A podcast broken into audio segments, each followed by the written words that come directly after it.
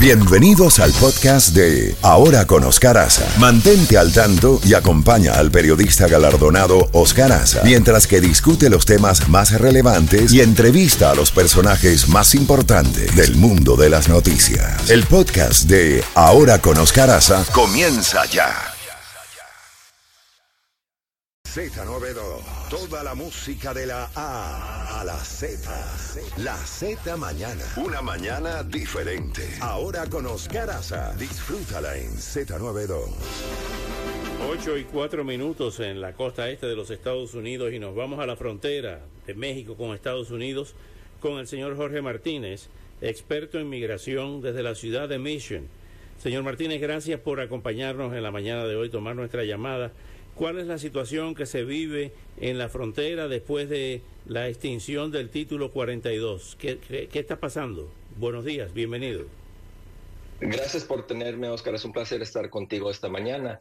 Eh, fíjate que uh, aquí hemos visto en los últimos días, llegando al, al, final del título 42, que en el puente internacional del pueblo de Far, Texas, hubo una balacera pesado um, abajo del puente. En el pueblo enseguida de Far, Texas, hay un pueblo que se llama Hidalgo, uh, Texas, y ahí uh, los agentes uh, de la patrulla fronteriza, eh, policía estatal, cerraron la frontera porque había gente listo para entrar. Y luego en Brownsville, Texas, que es el punto más sur de Texas, ya tenían gente cruzando en agua que está al nivel de, del cuello Um, y, pero cuando cruzan ese lado están viendo que ahí está los, uh, la Guardia Nacional de Texas um, y está difícil para, para, que entren, pero sí hay caos ahorita. ¿Quién está disparando? Pues uh, los reportajes que se pueden encontrar en las redes sociales, no, no sabemos si eh, vienen siendo maleantes, carteles, pero ahí está, se escuchaba y hay videos que se pueden encontrar ahí en las redes sociales. Qué horror, qué horror. Eh, se hablaba ayer de 150 mil personas a lo largo de la frontera. ¿Crees que ese es un número acertado y también que detrás de esa primera línea pudiéramos llamar de refugiados queriendo entrar hay muchos más? Eh, es um, tan ridículo la, cantidad de gente que, viene con mala información. Uh, el secretario Mayorkas anoche dijo que si vienes aquí uh, cruzando ilegalmente va a haber consecuencias. Es importante a saber que el título 42 no es algo permanente, era ley de salud no migratorio. Entonces no hay consecuencias cuando alguien andaba viniendo abajo el título 42. Pero ahora van a ir la patrulla fronteriza al título 8, que sí es ley migratorio donde hay consecuencias si cruzas. Si, si vienes, te, te, procesan una hora y media, tienes un récord criminal por entrar ilegalmente, no puedes regresar por cinco años. Si intentas otra vez, va a haber tiempo en la cárcel. Entonces hay mucha eh, información que está mal ahí y, puedes ver si informamos a la comunidad que quiere venir acá que, que lo hagan legalmente. Ahora bien, Jorge, desde el punto de vista práctico, ¿Cómo se puede detener a 150 mil personas? ¿Existe el personal? ¿Existe eh, el despliegue de tropas eh, para detener esa, esa, esa, eh, ese flujo migratorio? Eh, ¿Estamos preparados del lado de Estados Unidos con refugios, con eh, em, mecanismos para recibir en las escuelas, en los hospitales, en las casas de campaña con comida, con alimentos, con agua a esa cantidad de personas? El presidente Biden tuvo dos años para preparar para, este día y es uh, un uh, fracaso, uh, totalmente falló a la comunidad, hablando de la, migración aquí.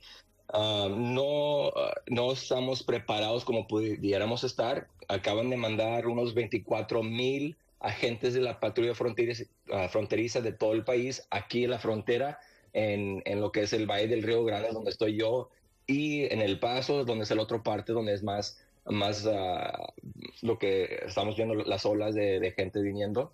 Ah, pero el, condado de Cameron ah, anunció un declararon una emergencia. Eh, la ciudad de Brownsville dijeron que iban a tratar de hacer todo lo posible para los que sí cruzan a poder eh, ayudarlos. Eh, Catholic Charities, otro grupo aquí que mantiene a gente nomás tiempo corto para ayudarles. va a ser difícil. Yo pienso que con la cantidad de gente que viene nos va a dar mucho estrés a los que están aquí. Ahora finalmente, Jorge, por eh, tu, tu, lo que tú estás viendo ahí en esa zona de Mission, eh, ¿cuál es la ciudad mexicana que queda al otro lado? De, donde tú estás? Es Reynosa. Reynosa. Eh, ahí en Reynosa, ayer nos decían que frente a, a, otras comunidades, frente a McAllen, estaban 15.000 haitianos. nos hablan de que en El Paso había, frente al Paso había eh, mayoría venezolana. ¿Cuáles son las nacionalidades que se encuentran ahí eh, en Reynosa, más o menos que se haya podido observar? ¿De dónde? son de todas partes. Sí hay, dicen, entre 10 y 15 mil ah, haitianos ah, aquí en, Reynosa listos para entrar. Encontramos a chinos, venezolanos. Hace dos semanas yo traje a 70 anglos de diferentes partes del país aquí en la frontera. Fuimos a Catholic Charities Ah, y ahí tenían los chinos, tenían venezolanos, tenían colombianos, tenían de todas partes del país, del, mundo. y es, es, bien interesante lo que está sucediendo.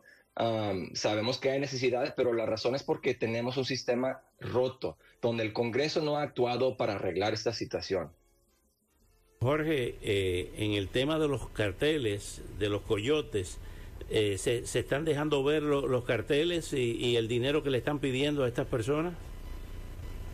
Sí, mira, sí, sí está pasando. Ah, nosotros aquí de este lado no lo vemos, pero sabemos que los que entran tienen un brazalete que, enseña cuánto deben ah, al cartel y, no cruzan sin pagarle el cartel.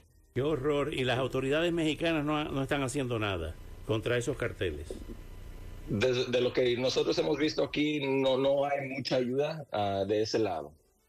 Horror. Jorge, muchísimas gracias. Estaremos en contacto. Muchísimas gracias por esa valiosísima información que tú nos acabas de ofrecer para todos nuestros oyentes. Un gran abrazo en la distancia. Hasta pronto. Gracias, Oscar. Bendiciones. Señores.